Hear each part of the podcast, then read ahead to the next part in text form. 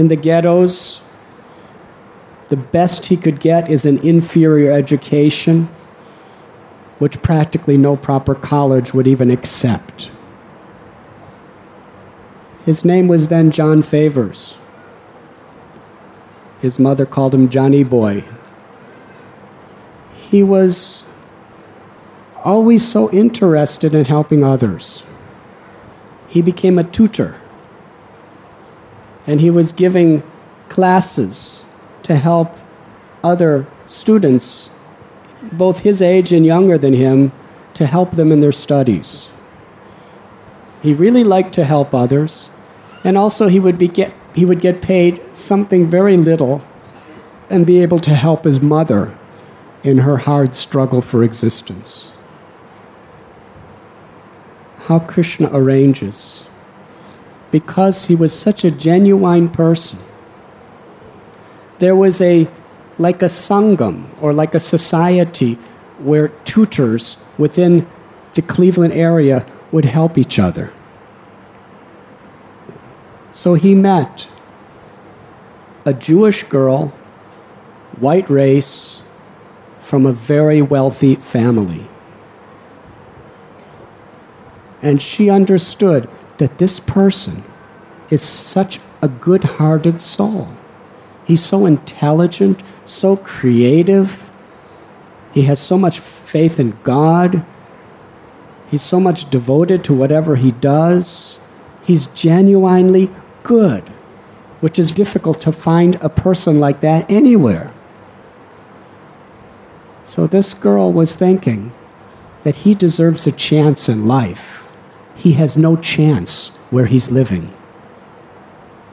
So she arranged for the principal of her school, which was the most prestigious prep school for the wealthiest kids in the entire area, for him to go to a summer school. He was the only black African person to ever go to this school. It was in a very wealthy suburb. And during the summer, he performed so well and his characteristics were so attractive that the principal of the school gave him free entrance. And when he graduated from high school, one of the best prep schools of America, the principal told him, I can get you in any university or college that you want. Just tell me which one, and I'll get you in. How is that? Because please understand that this was in the 1960s. This is just after Martin Luther King, John F. Kennedy, Lyndon Johnson really, really pushed integration of schools for the blacks. So the government was giving incentives of quotas for universities that would never take black people. If you take these African people, we will give you government grants and we will give you tax exemptions. If you do not, no government grants and no tax exemptions. So this was big money.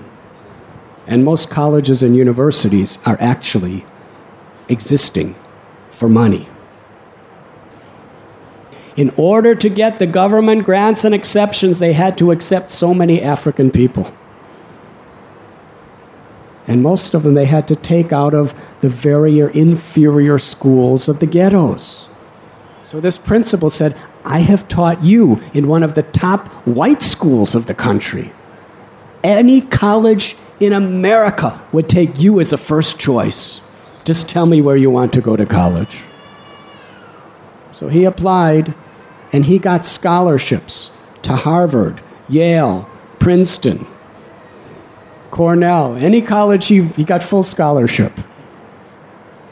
So he was just looking for which scholarship is the best. They were canvassing so much for him that Princeton University gave such an offer he couldn't refuse. Free tuition for four years, free living expenses, free food, free books, a salary while you're going to school. Plus, every year, two round trip tickets from Princeton, New Jersey, all the way to Cleveland to visit your parents. Two round trip airplane tickets. So, this is the reason he decided to go to Princeton University. And when he got to Princeton, Maharaj told me all these stories.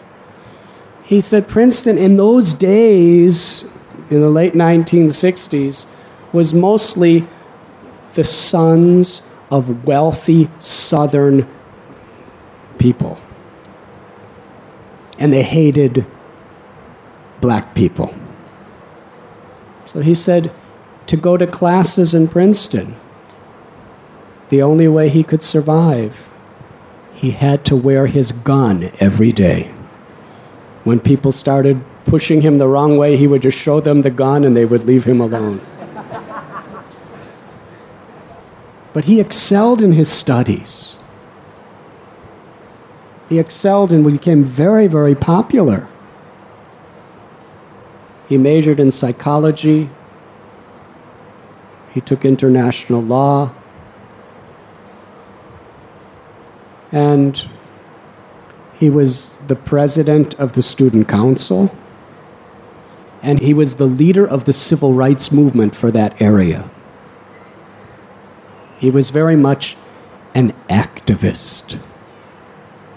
Gopal Prabhu told me that he went to Princeton University and looked up the yearbook of Bhakti Tirtha Swami Maharaj's graduation year. And there was a picture of him, and they interviewed each person and asked what they hoped to do in the future. And he said, that his object was he wanted to be a global humanitarian. That was always his heart. He got a graduation degree in psychology. And because he was so proficient, intelligent, creative, dynamic, he got a job for government office legal office. He was given opportunities for work in the United Nations. Here was a man that came from the most downtrodden situation, and now all, all opportunities were opening before his life for immense influence and material prosperity.